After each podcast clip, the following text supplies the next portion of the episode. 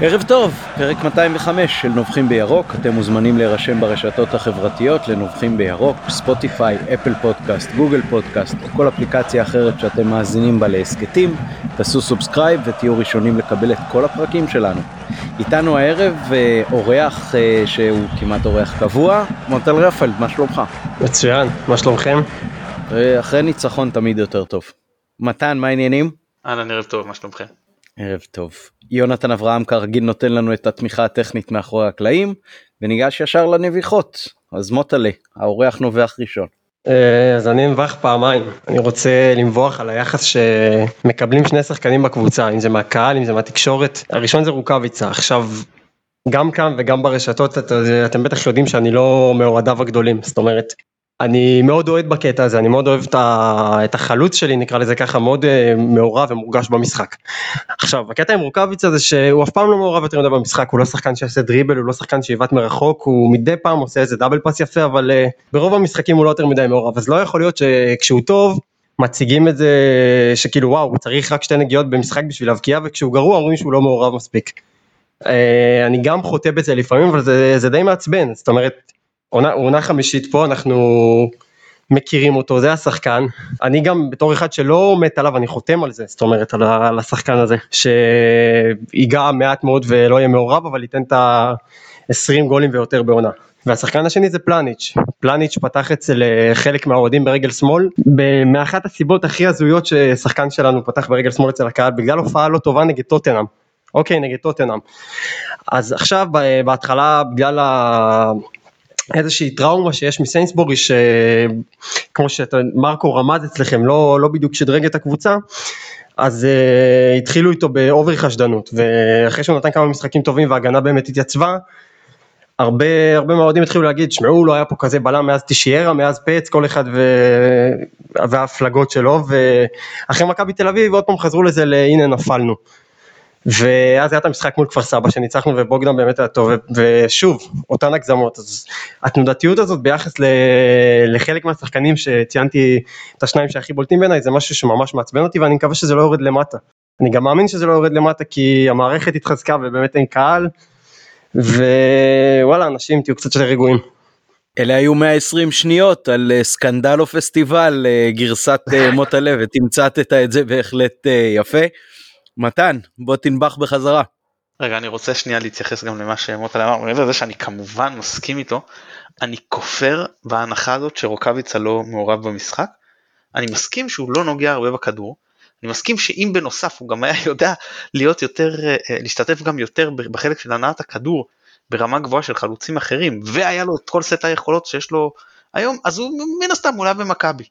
אז תמיד אומרים כאילו רוצים שיהיה לשחקן עוד את זה ואת זה, ולמה הוא לא יודע לשחק בשתי רגליים, ולמה, זאת אומרת, חבר'ה, כן, אבל אז הוא לא היה במכבי, כאילו, יש דברים שאתה אומר, בסדר, שחקן צריך לשפר, אם אני חוזר למשומר, כן, הוא היה צריך לשפר את הערמות, בסדר, יש דברים מאוד מאוד בסיסיים, אבל יש דברים שכאילו, בואו חבר'ה, אם עכשיו, לא יודע, וילצחוט היה נגיד, גם יציב, גם נותן לך במשחק, וגם לאורך משחקים, וגם נותן לך 90 דקות, וגם שם גולים, וגם אתה רוצה הכל, בסדר, אז הוא היה ממשיך לשחק איפה שהוא שחק לפני, כאילו, אתה מבין אם אין, אז זה אני לגמרי עושים עכשיו, לגבי הלא מעורב, אז למה אני אומר שאני כופר?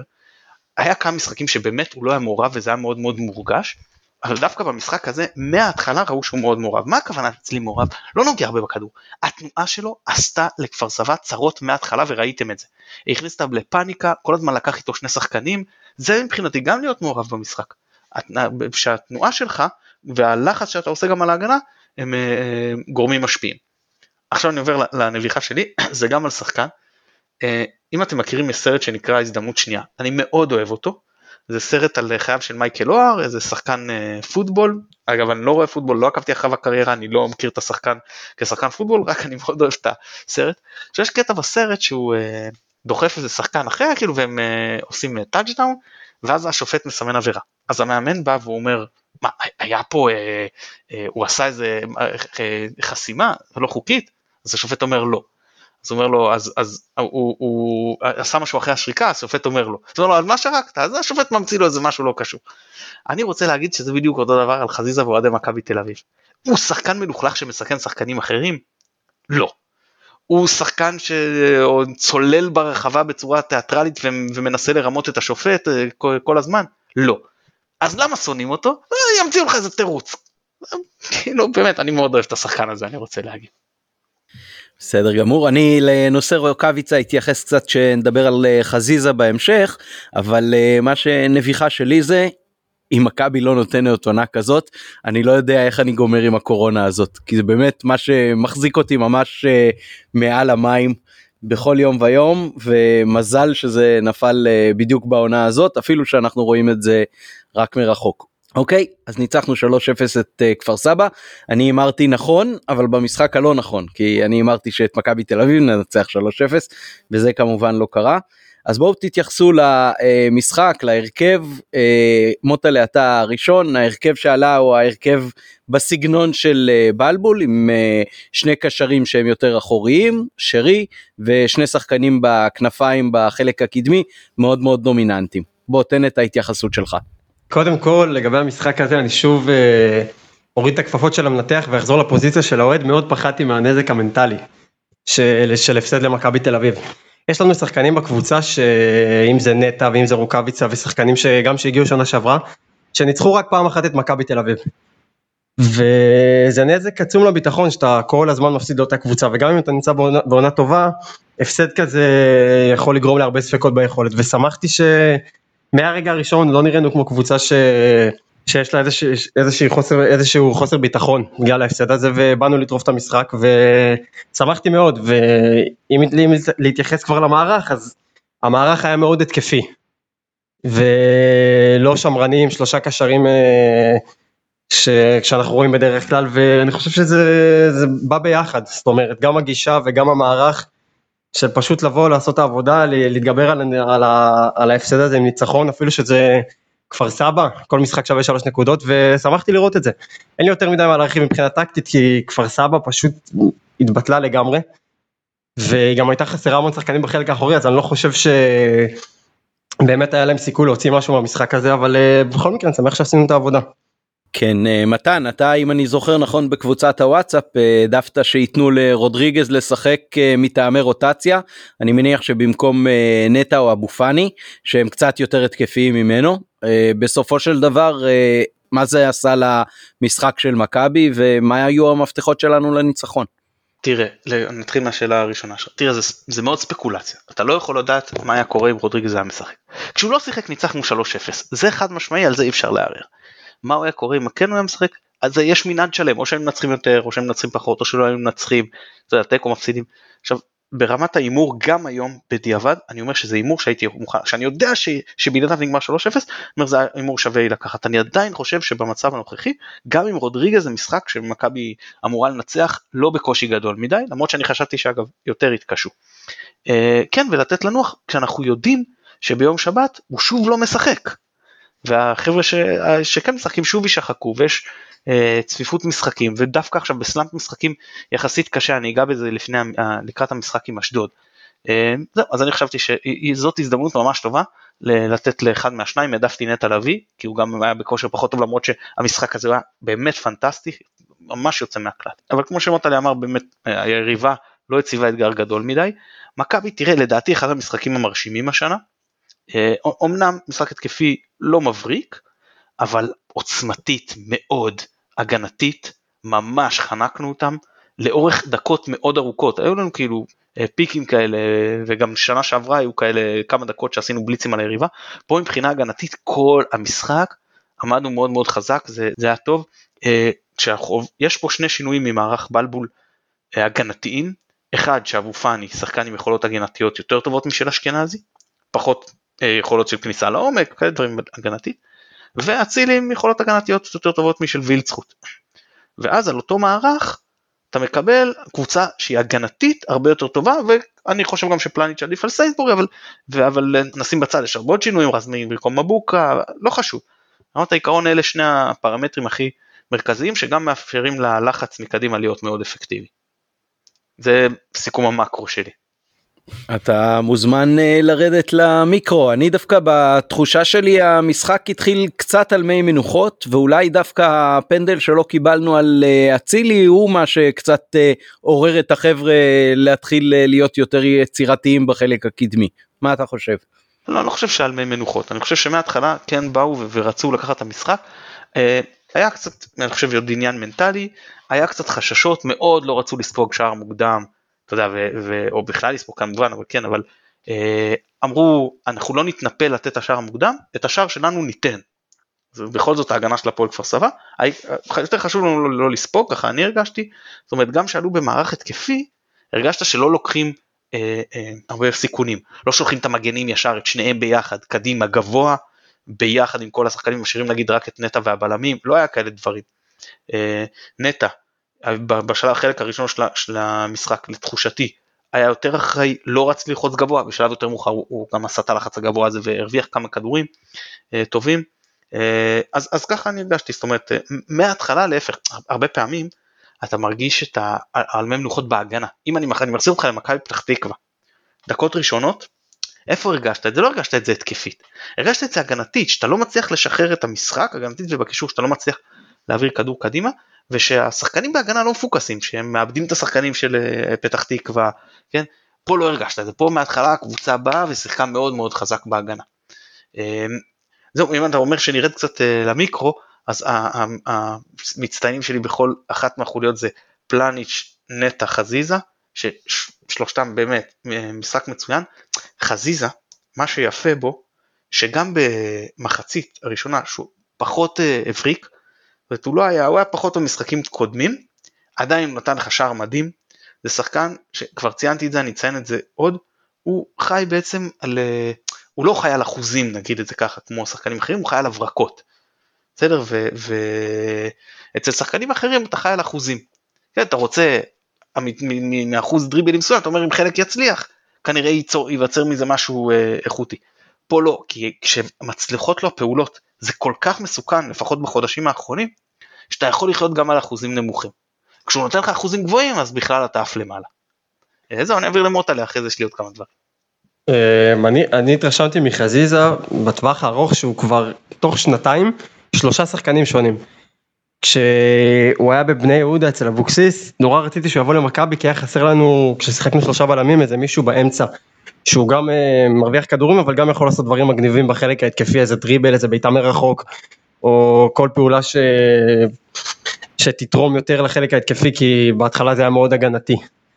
ואז הוא הגיע למכבי, והפך להיות שחקן אגף לגיטימי בליגת העל, הוא התחיל מאוד טוב, אחר כך קצת דאח, היו פציעות, אבל היה שחקן אגף מעולה במכבי, ועכשיו הוא פשוט כוכב כדורגל, הוא גם מרחיב את אזורי המחיה שלו מעבר לאגף, הוא עושה דברים טובים גם באמצע, הוא פשוט בלתי ניתן להצירה כשנחה עליו הרוח, וזה מרשים אותי ששחקן מתקדם כל כך הרבה, ובמועדון שהיה מאוד קשה להתקדם בו עד שהגיע מרקו, ורק שימשיך ככה באמת, מאז המשחק מול קריית שמונה הוא השחקן הכי טוב בליגה, לא רק במכבי לעיניי.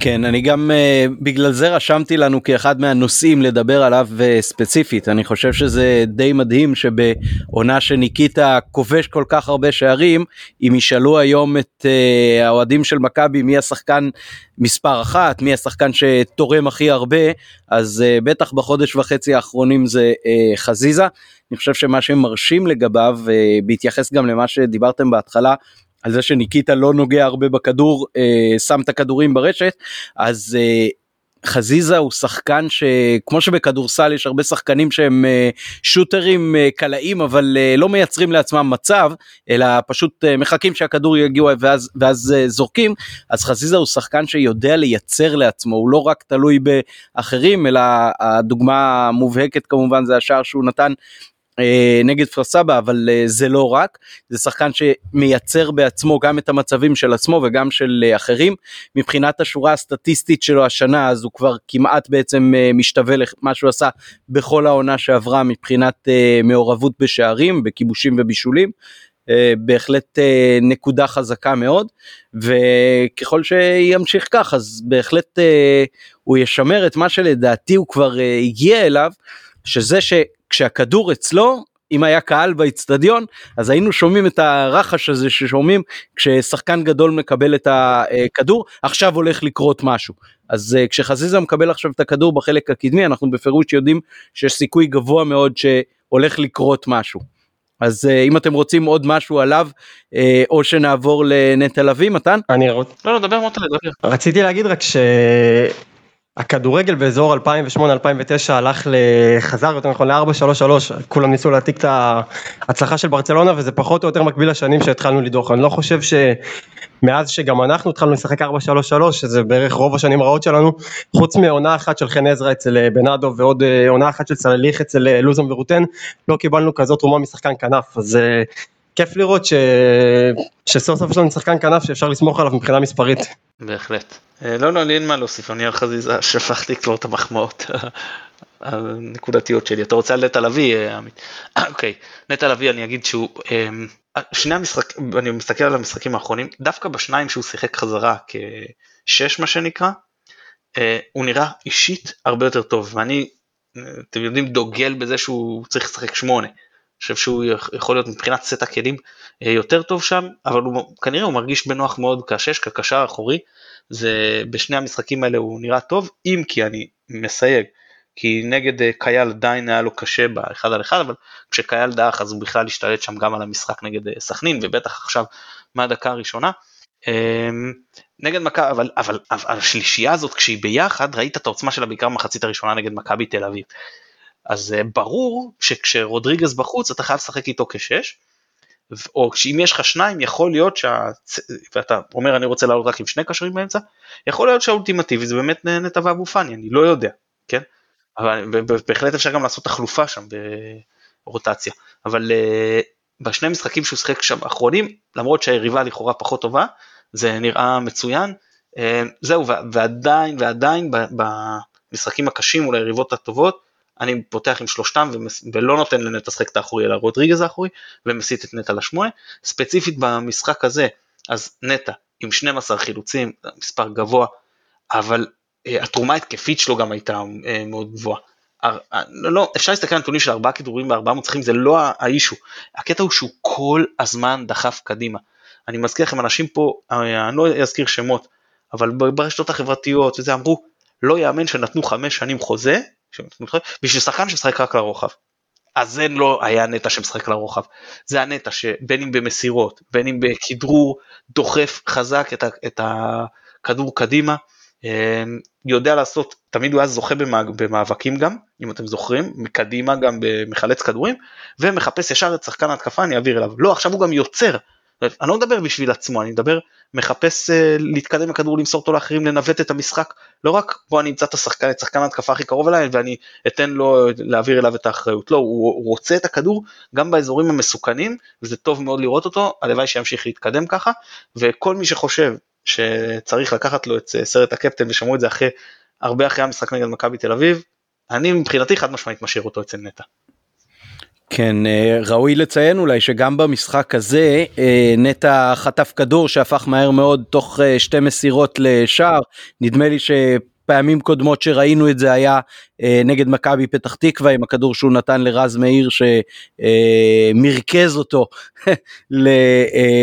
לניקיטה, והשבוע כשהוא נתן לאצילי וזה הפך גם לשער של ניקיטה, והיה גם נגד מכבי תל אביב בעצם, השער הראשון היה מחטיפת כדור שלו, אז זה בהחלט מהלך מאוד משמעותי, שהחילוצים שלו גם הרבה פעמים הופכים לשערים, השבוע היה טופ 3, גם במאבקים, גם במסירות, גם בדריבלים, וגם באיומים, היה לו איום אחד, אבל זה היה אחד מאחד למסגרת, אז בפירוש לא סתם שחקן באמצע, אלא מישהו שמשפיע גם בחלק ההגנתי וגם בחלק ההתקפי מאוד. דיברת על הקפטן, אז נטע העביר את הסרט לסן מנחם, שרי שהוא לכאורה הקפטן החלופי, הוחלף כמה דקות קודם לכן, ואחר כך סן מנחם העביר לאופרי ארד. מוטלה, מה דעתך על הדירוג הזה של העברת הסרט במשחק האחרון? שנייה, אני רק אתקן, מוטלה שנייה ברשותך, אני אתקן כי לפי מה שקראתי, סן מנחם העביר לחזיזה, שאמר לו לא תתן לאופרי ארד, אוקיי. ועברו את זה בקבוצה אגב. דבר מוטלה שלך. אוקיי, אז לא נעים לי להגיד, אבל אחרי שראיתי כבר את ורמוט פה קפטן, וגרשון קפטן, ואתר קפטן, אז כל בחירה ראויה בעיניי. בלי לפגוע בהם כמובן, אבל כן. כן, אני חושב שמתן, אתה העדפת שיעבירו ישר לאופרי ארד אחרי נטע, נכון? בהחלט, אני חושב שאם אני הייתי בוחר את הקפטנים בקבוצה, זה היה ראשון את הלוי, שני היית חבשי ושלישי אופרי ארד. בהנחה שחבשי לא משחק, אז כאילו אופרי היה השני אצלי. תראה, אצלי, אני מסכים מוטלה שיש זילות גדול מאוד של הדבר הזה בשנים האחרונות. אצלי זה עדיין אתוס, אצלי עדיין קפטן מכבי חיפה, זה משהו. זה לא דבר אתה יודע, סחור עוברת לסוחר, כאילו, בוא נרצה לרצות שחקן, או בוא נרצה לסמן מנהיג, רק, לא, אני חושב שצריך להיות ותק, עדיף שחקן בית לא הכרחי, אבל אני חושב שצריך להיות מישהו עם ותק בקבוצה, וזה באמת צריך להיות, נכון שיש עניינים של מנהיגות והכל, אבל אם, לא יודע, פה במקרה הזה אני מרגיש שאופי הרד הוא המנהיג של ההגנה, ממה שאני קורא, אני לא יודע מה קורה בחדר הלבשה, לא קורא מילים, קורא כאילו את המשחק, וקורא שפת גוף, אז לי זאת התחושה שהוא המנהיג של ההגנה, שחקן כבר עם ותק במועדון, וגם אפילו בקבוצה הבוגרת, שחקן עם גם יכולות מקצועיות, שחקן בית, אז למה לא? תראה, סן מנחם גם מבחינת הגיל וגם מבחינת הוותק עם החולצה הירוקה עולה על אופרי ארד, וצריך לזכור שבדברים האלה אנחנו גם באמת לא נמצאים בתוך חדר ההלבשה, ואני חושב שהרבה מאוד מהדינמיקה בין השחקנים היא מה שמניעה פה את הדברים, וכנראה לסן מנחם יש את המעמד שלו גם בתוך הסגל, ובגלל זה העבירו קודם אליו, ורק אחר כך אופרי ארד קיבל את זה כקפטן אחרון לאותו משחק. האם אתה חש שסן מנחם מנהיג על המגרש, או אפרי ארד מנהיג על המגרש? אני שואל לגבי שניהם. כל אחד כן, לא. לא בהכרח לגבי שניהם. אני חושב שאופרי ארד הוא סוג של משני נגיד ביחס לפלניץ', אני חושב שפלניץ' רואים דמות מאוד מאוד דומיננטית, אבל אופרי ארד כקפטן עתידי בשמחה, הלוואי שהוא יהפוך להיות דקל קיינן. אוקיי. לי הייתה תיאוריה שמי שיהיה קפטן שנה הבאה זה חזיזה, בגלל שנטע הרגשתי שהולך לעזוב, ואז באמת הגיע כל הסיפור עם צסקה, אז נראה כמו שנה האחרונה שלו, וחזיזה הרגיש לי כמו שחקן שהוא טוב מאוד לליגה הישראלית, אבל לא יצא החוצה, אבל עכשיו הוא התחיל להשתגע, אז לא בטוח שהוא יספיק להיות פה קפטן עד הקיץ. אני חושב שהוא מאוד מתאים, אני ממש אני גם הרגשתי את זה ביציע, שהוא דוחף את השחקנים וסוחף, וגם אתם רואים במשחקים האחרונים שהוא הראשון הולך למצלמות, נראה לי שהוא הכי מתאים אחרי נטע, אבל אם ממשיך להשתגע הוא לא יהיה כאן. כן. אני מודה שאני לא מסכים אותה, שוב, באמת יש לי רק שבחים לחזיזה, אבל אני חושב שאיפשהו יש פה משהו קצת, אני מדבר במשחק שלו, בהתנהלות שלו על המגרש, משהו קצת פרחחי, שלא, אף אחד לא יגיד שאני אמרתי שחזיזה הוא פרחח, לא, להפך, מכל ההתרשמות שלי, מחוץ למגרש, הוא היה נראה לי דווקא הכי גוד בוי, כאילו, כן? אבל על מגרש יש פה משהו קצת פרחחי, שאני רוצה כקפטן שחקן יותר מבוקר, משהו טיפה גם פחות אחראי, משהו, לא יודע, שכונתי. גם בקטן היה, לא? לא חושב, אולי בקטן הצעיר, לא בקטן מבוגר. קטן מבוגר היה שחקן, אני חושב, תראה, קטן לא קיבל כרטיס אדום אחד בקריירה, שתבין כמה שקול ואחראי הוא היה כשחקן. אני לא חושב, תראה, קטן גם עשה הרבה דברים, שאולי הם פחות רלוונטיים לחזית, אבל המון דרבון של שחקנים אחרי טעויות, ולא רק להטריף את הקבוצה. אבל דברים כאלה, אתה יודע, של לבוא לשחקן, של לקחת תמיד על עצמו את האחריות, זה דברים שאתה עדיין לא רואה אצל חזיזה, אגב, אני לא מצפה לראות אצל חזיזה, אז מבחינה זאת שקטן מאוד הצדיק את המקום שלו, אני חושב שבקטן, נגיד, התחילת רוני לוי, הנתון ראשון של רוני לוי, הוא כבר לא היה בו את העניין הפרחחי הזה, שהיה לו בתחילת הקריירה, שוב, אני מדבר מבחינת סגנון המשחק, ולכן כקפטן אני חושב שהוא גם היה מאוד ראוי, יכול להיות שגם חזיזה התבגר במשחק שלו, וכן יהיה ראוי מהבחינה הזאת, אני חושב שכרגע, אני, וזה כמובן לא החלטה שלי, השבחר הייתי נותן לאנשים שהם יותר שקולים ורגועים במשחק שלהם, פחות שכונתיים, אם כי אני מת על המשחק השכונתי שלו, שלא יהיה ברור, אני ממש אוהב את זה, השכונתי במובן החיובי, הפנטזיונרי, כמו שהיה לרובן בשלבים היותר מוקדמים של הקריירה, כן? וממש נראה ככה, שניהם כאילו, לא ברמה הזאת, כן, אבל מבחינת הקסם, לשניהם יש קסם כזה, שכמובן שלא הייתי רוצה שיעלם, כן, אבל אם יום אחד המשחק שלו יותר יתבגר, ילך עוד יותר לכיוון התכלס, אז אולי זה יהיה משהו בחוויית הצפייה בו ילך לאיבוד, אבל לפחות מהבחינה הזאת שלה, גם הוא יכול להשתפר כדורגלנית, וגם מהבחינה של הקפטן, אולי הוא יהיה יותר מתאים לדעתי. בקטע הזה אני חושב ששניכם שכחתם שכרגע הקפטן החלופי שלנו, שרי, חתם לעוד שנתיים במועדון, ולכן יש להניח שאם לוי יעזוב, אז שרי יהיה לפחות הקפטן הראשון בקבוצה, והוויכוח יהיה על מי השני. אני חושב ששלושתנו נסכים ששרי לא בדיוק קפטן באופי שלו.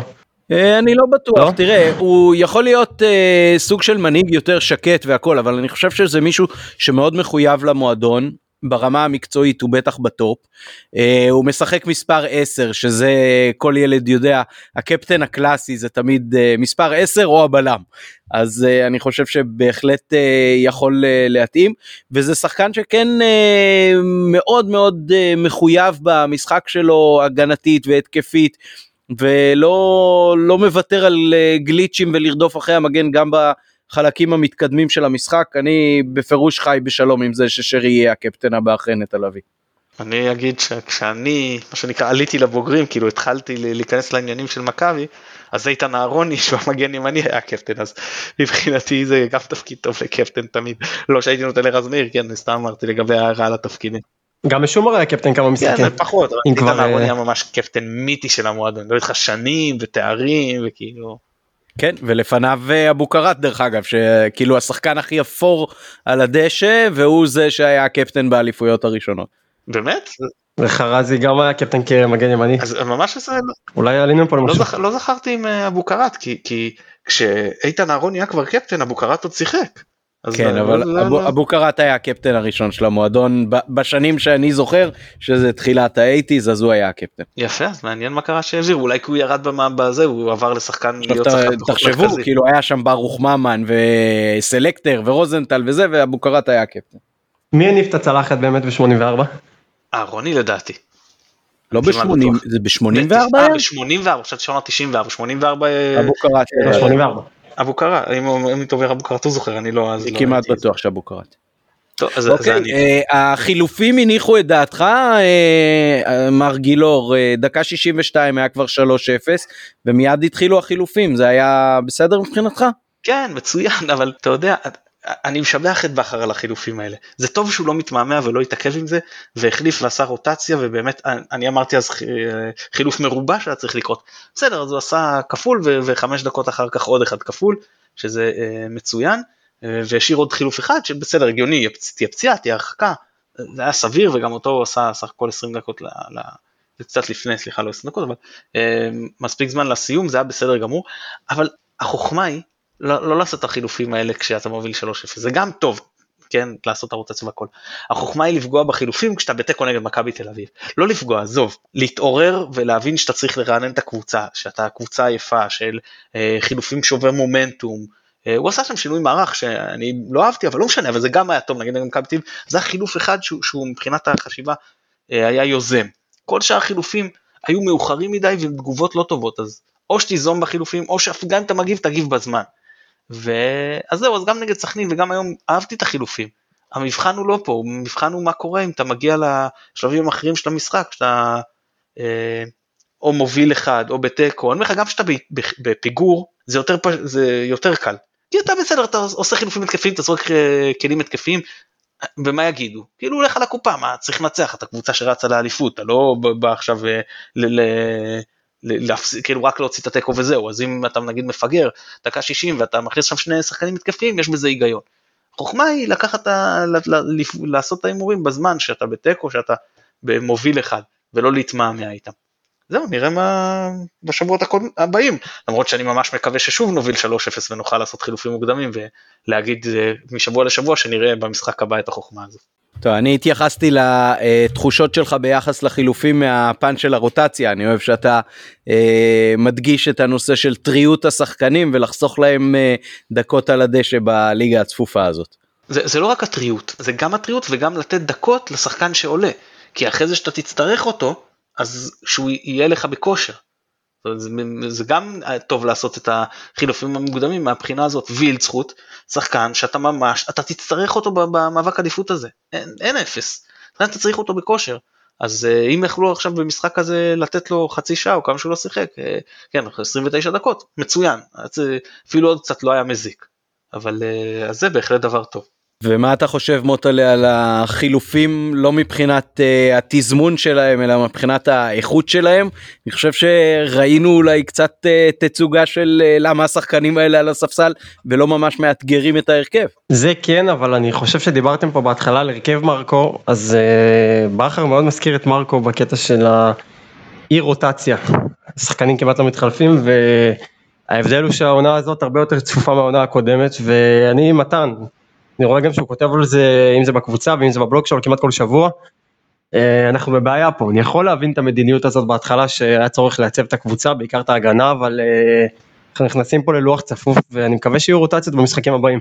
וכן, אבל כמו שאמרת, מי ששיחק הוכיח יותר למה הוא לא משחק, מאשר למה, שמגיע לו יותר, וגם מי שירד מהרכב, ירד מסיבה מסוימת, אז אני יכול להבין את בכר מצד אחד, מצד שני זה מאוד מזכיר לי את בלבול, שנה שעברה, שזאת הייתה באמת הביקורת היחידה שלי כלפיו. בואו נראה מה יהיה מול אשדוד, מול מלפחי, מול ביתר. אני מודה שאני לא מסכים עם שניכם. אני חושב שחוץ מדוניו, הארבעה אחרים היו אחלה, כאילו כשהם עלו לשחק, זאת אומרת, רודריגה זה היה טוב, לא כמו לוי, אבל היה סך הכל טוב, וילצחוט עשה כמה פעולות התקפיות מצוינות, חבל שהבולה לא נכנס לו, אבל אני חושב שהוא היה גם, ההגנה של כפר סבא הייתה כבר די שבורה, אבל לא משנה, ועדיין, מאור לוי, גם, אני חושב שהוא היה בסדר גמור במרכז, טלב טוב לדעתי, ויזם, ונכנס להתקפה, ועשה שם הרבה יותר בלגן ממה שעשה סן מנחם, לא אומר שהוא היה יותר טוב מסן מנחם, אמרתי שהתקפית הוא עשה בקצת דקות, הרבה יותר מה סן מנחם עשה מבחינה התקפית במשחק שלם, דוניה באמת לא היה טוב, אבל ככלל המחליפים, אני לא הרגשתי שהם כאילו, הצדיקו את מקומם על הספסל. אני חושב שבעיקר אולי מה שנתן לי את התחושה הזאת זה וילצחוט עם החלטות לא טובות, עם להיתקע עם הכדור כשצריך למסור ולמסור כשצריך ללכת קדימה וקצת חוסר חדות גם מול השאר, שחקן שכל הזמן נשאר אצלי עם סימן שאלה מאוד גדול. עוד משהו על הסטטיסטיקה במשחק הזה, היה פה מדד XG של 1.69 שהפכו ל3 שערים, שזה כמובן ממש פנטסטי, ומצד שני ליריבה, כדור אחד מתוך 5 למסגרת, ומדד צפוי של 0.39 שערים, אז מהבחינה הזאת זה גם אומר את סיפור המשחק במובן מסוים. עוד נתונים שצדו לכם את העין? לא, עמית, לא יכול להיות, משהו שאמרת לא הגיוני. לא יכול להיות, הרי נמצא אצלנו המחמיצן הכי גדול בתולדות הליגה, ניקיטה רוקאביצה, איך אתה מסביר את זה שרק 1.69 של כל הקבוצה והוא סיים 2 שערים, משהו לא הגיוני. הם מספרים לי כל כך הרבה איזה מחמיצן גדול הוא, ואנשים צולבים אותו על המחמיצן הנוראי שהוא. לא יודע, באמת, הבן אדם בכזאת עונה מצוינת מבחינת כיבוש השערים, שאני לא מבין איך את הפן הזה אפשר לבקר. כל אלה שיבואו ויגידו לי אחר כך, אם הוא היה מכניס את המצבים שהוא לא הכניס, שיחזרו למשחקים כאלה, שהוא נותן לך כל מצב שער. אז זה ממש דבר לא טריוויאלי. גם תרנגול עיוור יכול להבקיע 15 או 16 שערים ב-17 משחקי ליגה. כן, כשעונה לפני הוא שם גם 22. כן. ואחד בכל משחק באירופה. רגע, אני אגיד משהו אחד מבחינת הסטטיסטיקה עוד, מעבר להמון חילוצים ויצחונות במאבקים והכל, מאוד מאוד הורגש העניין של הכידורים מוצלחים. אז אחד, זה באמת שכבר סבא פחות התגירה אותנו. אבל זה שיש לך, גם מהצדדים וגם מהאמצע, שחקנים שמסוגלים לכדרר, כאילו לעבור שחקנים בכדרור, בין אם זה לוי, שבמקרה שלו זה פחות פריצת ההגנה, זה יותר השתחררות מלחץ, או איזשהו שבירת קו שפותח התקפה מבטיחה, וגם את הצילי וחזיזה על שני האגפים, מה שהיה לנו גם שנה שעברה עם חזיזה ובילצחוט, זה מוסיף הרבה, כי שרי, שחקן כמובן מצוין, יכול להיות אפילו הכי טוב בליגה, באספקט הזה של המשחק הוא פחות מוצלח, הוא לא, אין לו אחד על אחד ברמה מאוד גבוהה, לפעמים שהוא עומד שם על הקו, אז הוא עושה איזה תרגיל, אבל זה לא שחקן שלוקח שחקנים לטיול על הקו באופן עקבי, אז מהבחינה הזאת שאנחנו פותחים ככה עם ה-4-2-3-1, זה עוד אספקט שנוסף לנו למשחק, כמובן, חשבון דברים אחרים. כן, בקטע הזה אולי שווה להזכיר שוב שאני חושב שמהמגינים שלנו אנחנו צריכים לקבל הרבה יותר אם אנחנו רוצים לשמור על הרצפים האלה שלנו, ובעיקר מצד ימין זה ממש ממש חסר לדעתי.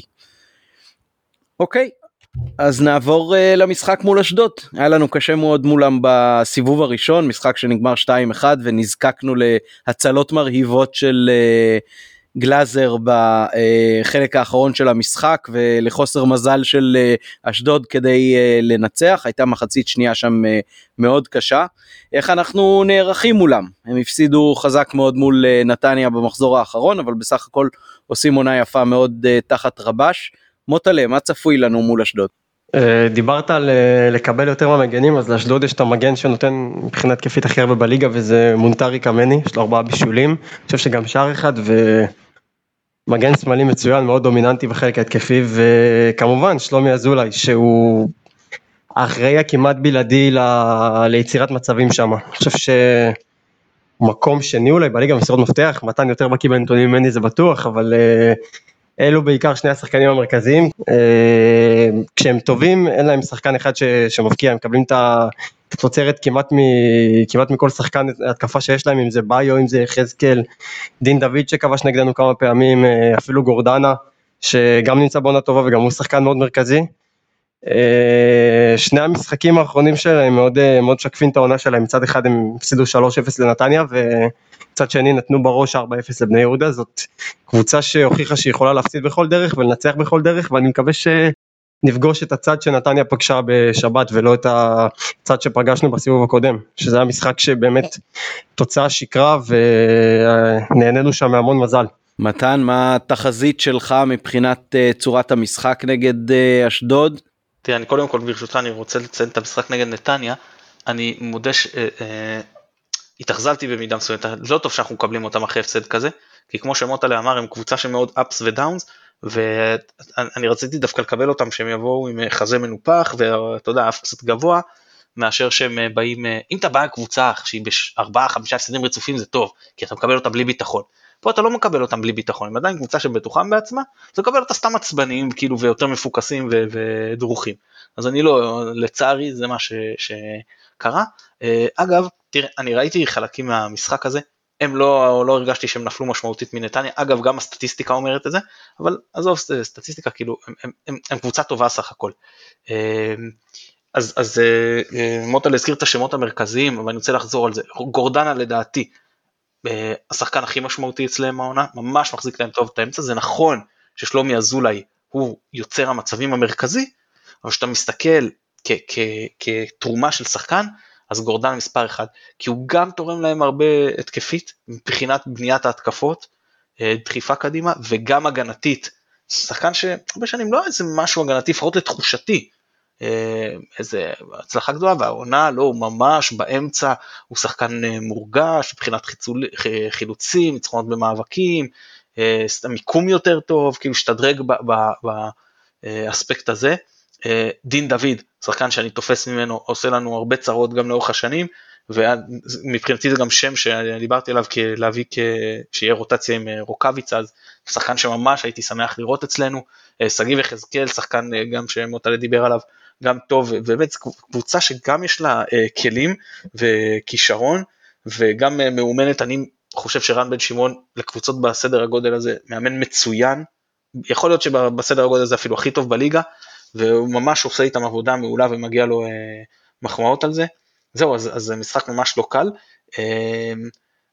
לפני שאני נוגע ספציפית במערך והכל, אני רציתי להתייחס קצת במקרו, למשחקים הקרובים, אז אנחנו הולכים עכשיו לקראת סלאמפ משחקים שהוא קצת יותר קשה, ושמכבי תל אביב עכשיו עוברים דווקא לחלק היותר קל, וזה אתגר, וגם זה 3 משחקים שאם אני לא טועה משחקים לפנינו, חלק מתחילים קצת לפני, ואז יהיה במקביל, ואחד אני חושב ממש לפנינו, ופה זה האתגר, אנחנו חייבים לשמור על ההפרש, ב3 משחקים הקרובים, נשמור על ההפרש ב3 משחקים הקרובים, אנחנו כבר עוברים, לקראת המשחקים היותר קלים, הם נכנסים למשחקים יותר קשים, אנחנו אלה שנשחק לפניהם ונלחיץ אותם, הם נכנסים לעניין שהגביע, זה לא כמו אצלנו, שאצלנו משחק שנקרא לו חצי מנוחה, לא שאני מזלזל, אבל אתה יכול לאפשר רוטציה הרבה יותר גדולה להם יש את באר שבע, להם יש לפני אחרי גביע משחקים באירופה, רמה מאוד גבוהה של משחק, טיסה, הלוך חזור, שפוגע בשגרת אימונים, ואז מה שנקרא המומנטום כאילו הרעיוני, כן, עובר אלינו. אז יש פה שלושה משחקים שהלחץ עלינו, שלושה משחקים גם מבחינת הקושי, גם מבחינת התזמון, והמומנטום כאילו שהם עכשיו ברצף ניצחונות, אנחנו רק חזרנו נצח, ואחרי זה המתהפך, הם הולכים לחלק היותר קשה של העונה, אז אני מבחינתי לסיים, אם אנחנו מסיימים את השלושה משחקים האלה עם 5 הפרש, אז אני מאמין שאנחנו יכולים להגיע לבית העליון, עם הפרש של יותר משני משחקים, וזה כבר נותן לנו פור מאוד משמעותי, אבל עוד חזון למועד, קודם נעבור את אשדוד, אז מבחינת אשדוד, אני מעריך שבחר יעלה בדיוק עם אותו הרכב, אותו מערך, זאת אומרת לא יעשה שינויים, בעיקר כשרודריגז לא זמין, אם זה היה תלוי בי, אז אני חושב ששרי באמת בתקופה לא טובה, אני כן הייתי נותן לו קצת לנוח, גם מנוחה פיזית, גם מנוחה מנטלית, אני חושב שזה יעשה לו טוב, והייתי, מוטה דיבר על חזיזה, ואמר שהוא גם באמצע יוצר ברמה גבוהה, וזה משהו שהוא שיפר העונה, אז הייתי לא מנסה את זה, לשחק עם חזיזה באמצע, לשחק עם ויצחוט בשמאל, הצילי בימין, לראות אם זה לא הולך לי מחצית, בסדר, זה לא משחק שאתה אמור להגיד, התרסקתי מחצית, אני יורד ב-2-0, אכלתי אותה, כן? גם אם זה לא ילך למחצית, אז אתה תרד נגיד בטקו, אז תכניס את שרי. יכול להיות שמול הגנה איפה, זה ייראה מבחינתו יותר טוב. מעניין, מוטלה, מה אתה עושה מבחינת המערך שלנו בשבת?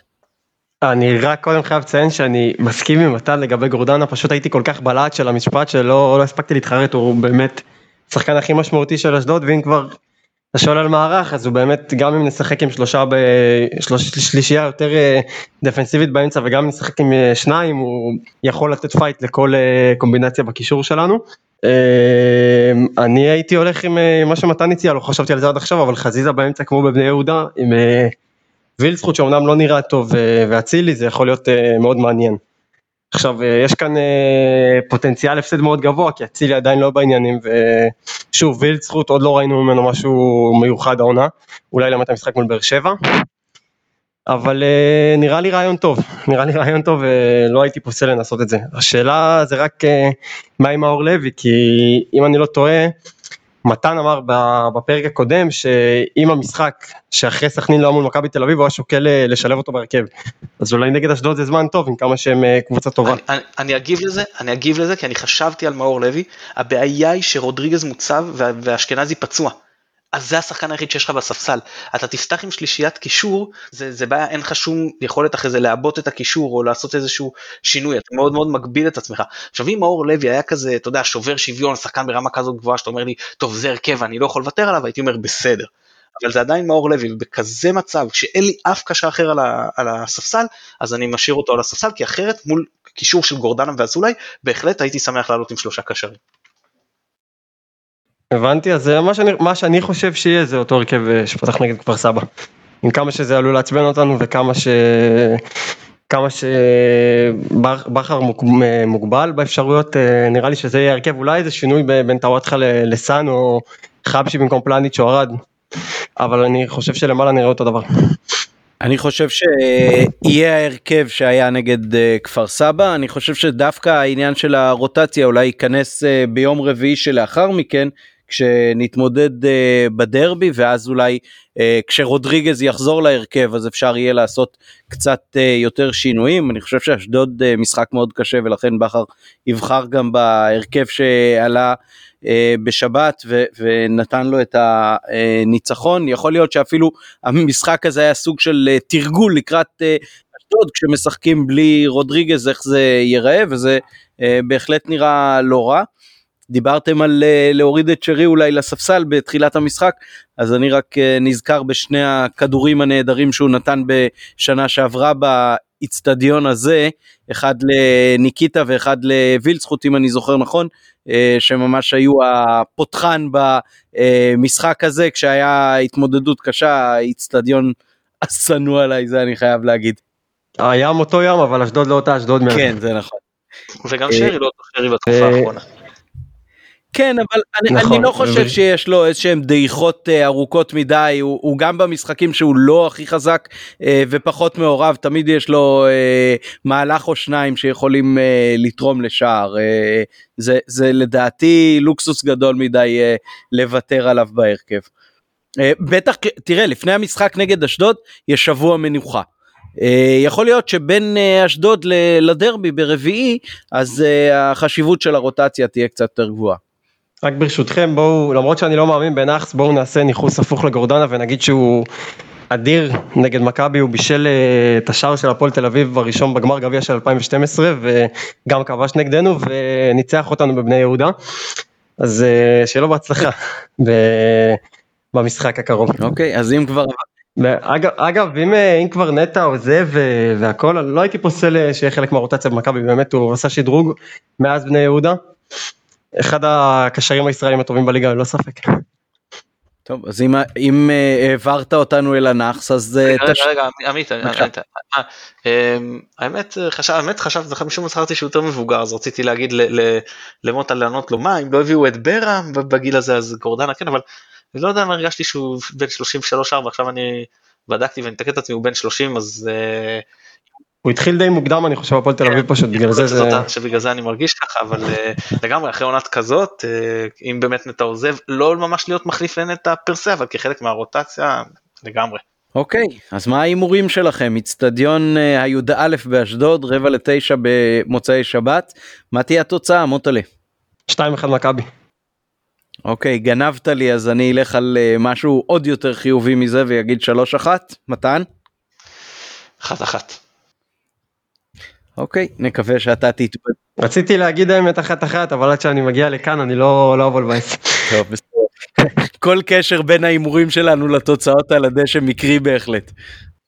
כן, אנחנו נשארנו עם אותו פער בטבלה, נכון? דעתי שניים, כאילו שנינו פגענו בניצחון וזה טעינו בתוצאה. כן, טעינו בתוצאה, נכון. אוקיי, אז תודה רבה מוטה לרפלד, היה כיף גדול להארח אותך. תודה רבה שהזמנתם, ומקווה שנתראה בקרוב במגרשים, מה אני אגיד לכם, מאחל. הלוואי. מתן, תודה רבה. תודה, ותודה למוטה, לאיזה כיף תמיד להארח אותו, ישר עם כימיה, זורם, קולח, ידע, ממש כיף מוטה, תודה רבה. תודה רבה מתן, תודה רבה. התאום בקבוצות הוואטסאפ בהחלט מורגש, תודה רבה גם ליונתן אברהם שנותן לנו את התמיכה הטכנית מאחורי הקלעים, נזכיר לכם להירשם ברשתות החברתיות ולחפש אותנו גם באינסטגרם וגם ברשתות האחרות, נופחים בירוק, ירוק עולה.